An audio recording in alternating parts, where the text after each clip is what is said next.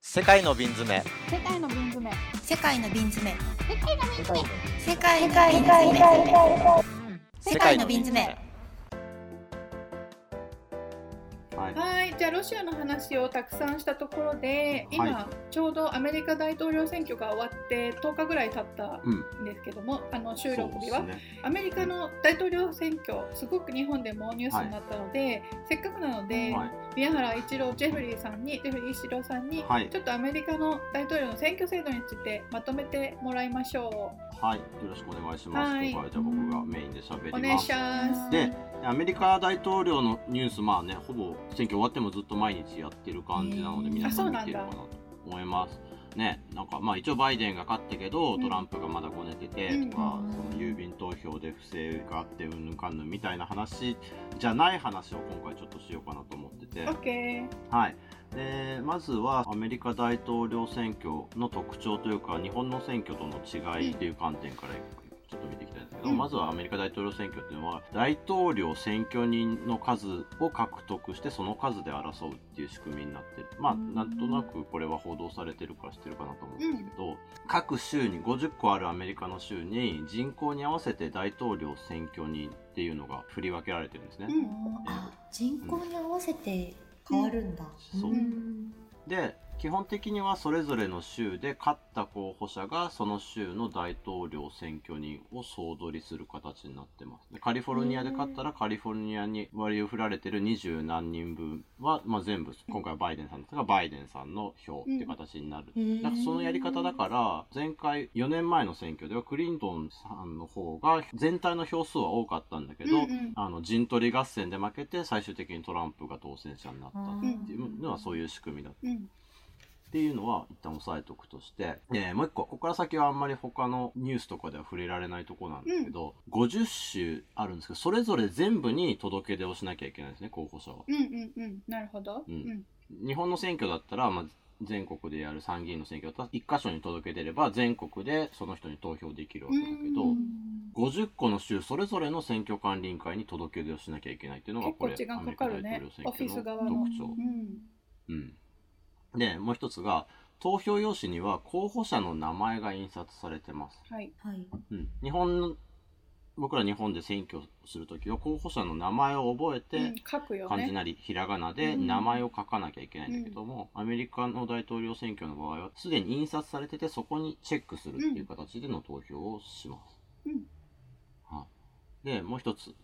届け出する場合は供託金日本の場合はその選挙に立候補するにあたってお金を国政選挙だったら300万円とかってすごいよねお金を納めうて、んうん八百万円とかね。うん。うん、でそれでそのと一定の票より少なかったらそのお金没収されるとかっていうそそうう,、なんいうだよね仕組みなんだけえれども。そうなんだ謎だアよ。メリカのば大統領選挙の場合は、えっと、お金取るところも一部あるんだけれども、えー基本的には有権者の署名が必要になるんですねうん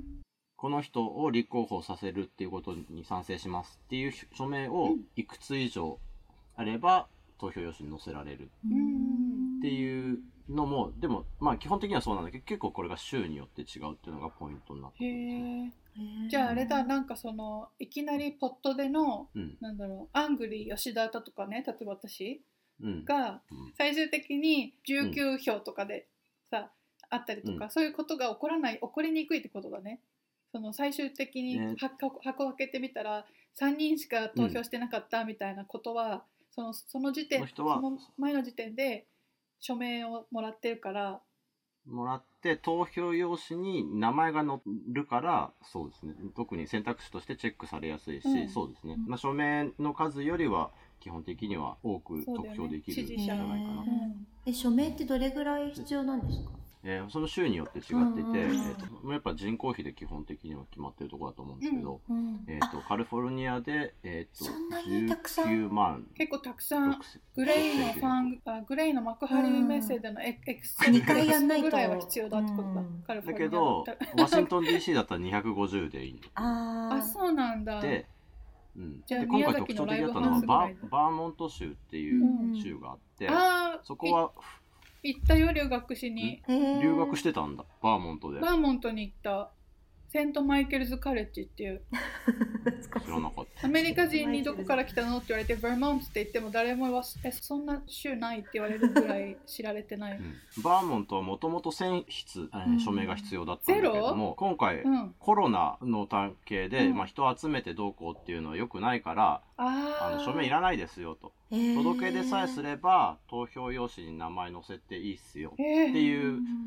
のをやってたのでバーモント州だけもやたらと投票用紙に名前が詰まってたんですよねうん19人の大統領候補者がバーモント州の投票用紙に、バーモントえすごいね。名前がすでにへえ書かれていたえー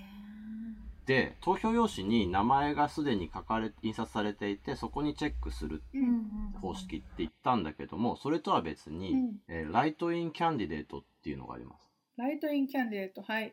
で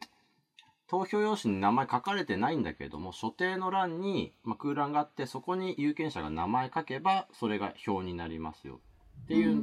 のがライトインキャンディデートなんですね、うん日本っぽいやり方。でそのあうん、んあ日本のやり方はもう基本的にみんなライトインですけど、あーあるあるでこの扱いもやっぱ州によっていくつかあって、うんでその事前に届け出すればカウントするっていう州うんかな事前にこの人私立候補しますって言ってでその名前が書かれてたからじゃあその人の名前は票としてカウントしましょうね、うんでその届け出にやっぱり少ないけど署名が必要だったりとかあるいはお金を払う必要があるっていう州もありますうんうんもう一つは届け出してなくってももう投票あれば別に誰でもアメリカ人だったらのアメリカの有権者だったら大統領候補としてだから誰だスティーブン・スピルバーグって本人も立候補しないけどその票がいっぱいあったらその人が当選者になりうるっていうようなカウントの仕方をする州もあえるー謎しそもそももう空欄がない州っていうのもあるあー認めてない州もある。すごいだね。かならんか州によってやっぱ全然バラバラなんですよ、えー全然違うそんなことがありえるんだね。うんそうロシア人びっくりじゃん。コントロールできてないみたい違違う州では全然違う生きていけないな。ねえ違う何が起こってるかわからない。アメリカってまあ連邦制の国家でそう州ごとにすごい自治を認めてるので、すごいねまあこんだけ、ね、連邦で全体でこうしましょうっていうよりはうんそれぞれでこういう対応してるっていうのが一つで、うんでだからもちろんトランプ、えーバイデンについては50全部の州で届け出をしてるんだけど、うん50全部の州で届け出しきれてない候補者っていうのもやっぱりいっぱいいて、うんそのライトインの州も含めても大統領選挙人っていうのが全部でそう大統領選挙人自体は全体で538人うんいて、うんでその過半数を取れば当選で今回バイデンが過半数取ったから当選っていう形になってるんだけども、うんそもそも全部の州に立候補届け出しきれてないから、うんマックスで勝ったとしても過半数の269を超えられるだけの届け出をできてる人っていうのが、うんトランプバイデンの他には2人しかいなかった。うんえーあでも二人もいたんだだけどまあもう他にもマックスフルフルでうん票を取れたとしても大統領にはなれないっていうのは分かってるけどそれでも立候補するっていう人がもっといっぱいいて、ううんんうんで一つの州以上で投票用紙に名前が載った候補者っていうのが34人うんえーで一つ以上の州でライトインの届け出をした候補だと68人合わせて102人うん実はあのアメリカ大統領選挙には立候補してたんですよすごい多いねっていう話。全然知らそなかのった中のね2人のことしか出てこないからうね。んうんうんそうそう他にもいるの僕のに。ブログでも扱い切れたのこの34人までそうだよね。だってそんなに書けないもんね。時間もないないしね。うん一回ないし時間もないし、うん情報あも言ってだたね。顔写真すら誰っていう、えーググっても出てこないっぱいいるので百人一首のさなんか誰読み人知らずみたいなさ そういう 感じだね大統領選挙に立候補してるのに全然作者不詳みたいなね。そうそうそう呼び人知らず。読み人知らずすごいね。でもアノニマスで通してるんだね。投票あ立候補者なのにアノニマスっていうね。アノニマスあのまあ名前はもちろんねあるけどね。確かあに。そのっか。公にはなってでるもんだけ他どの情報が出てこないってことだよね。何してる人情報がとなか何に。もフェイスブックも出てこないっていうようなすごいフェイねス。ブックだけ出てくるじゃあじゃあトランプ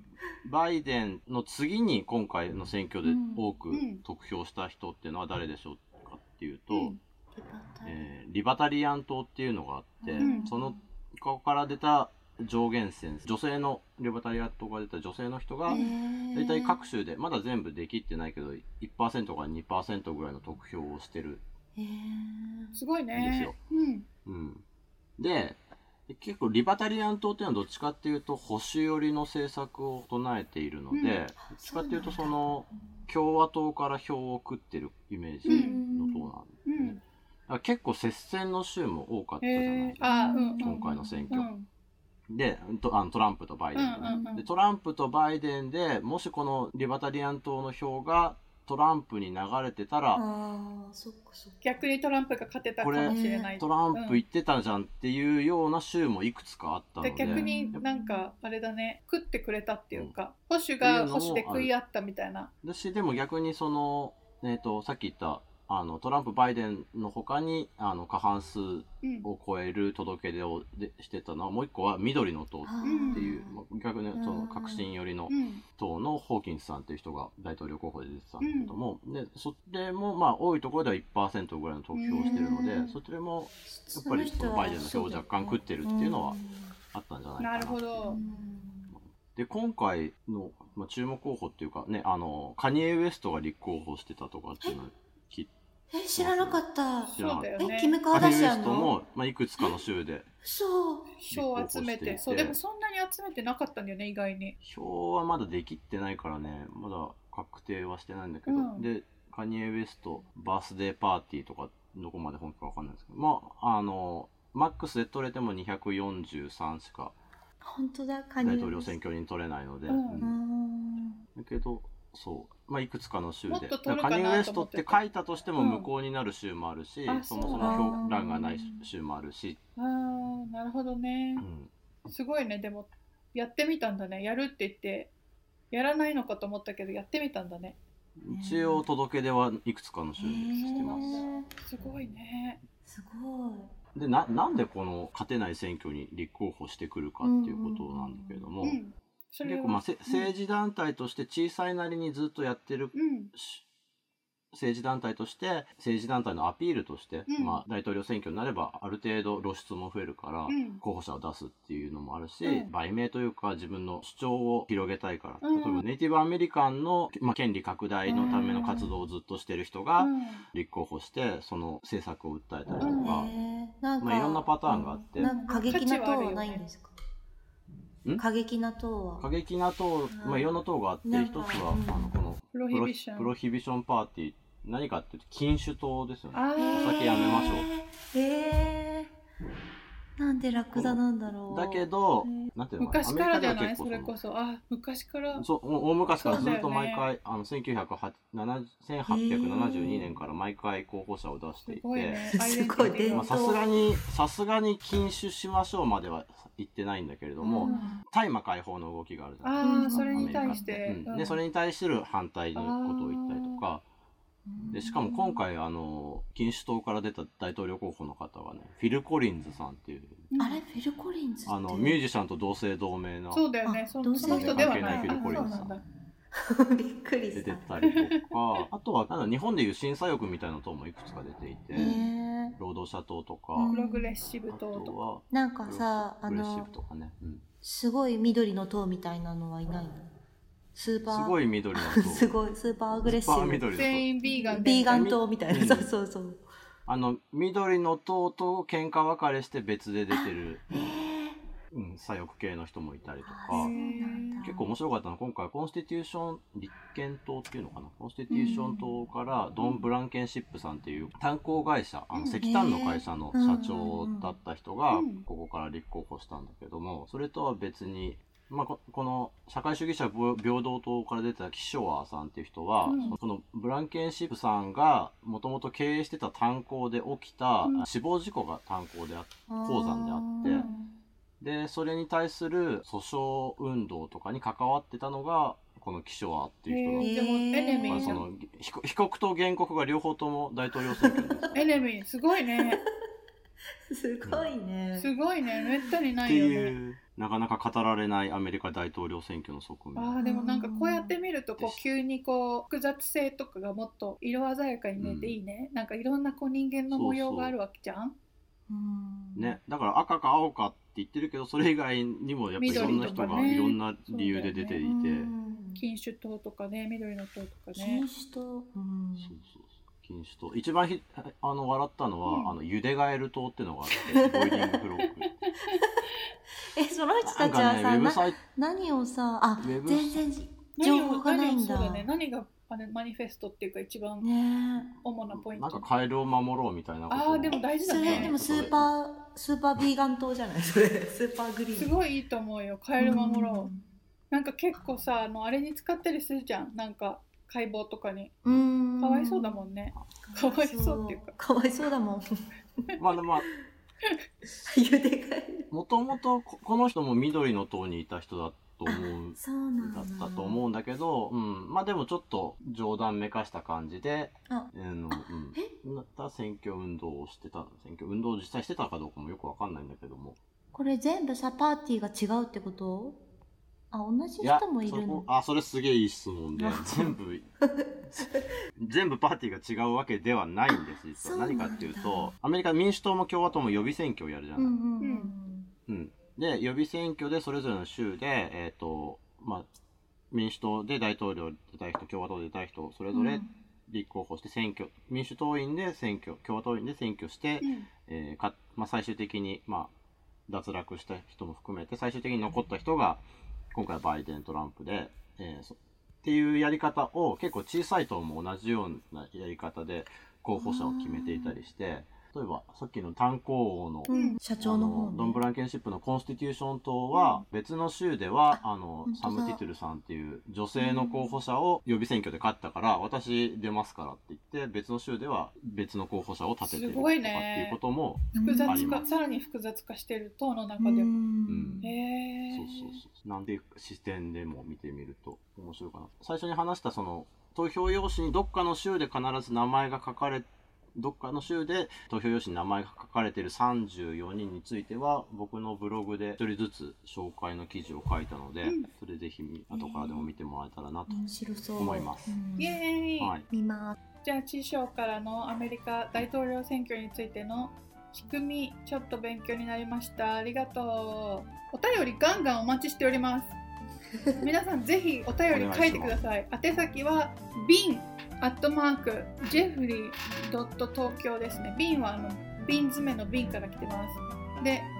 ジェフリーは jeffrey ドット東京ですどひどしどしどしどし書いてくださいお待ちしてますはいお待ちしてはいますじとゃあいうことでねはいありがとうございましたありがとうございました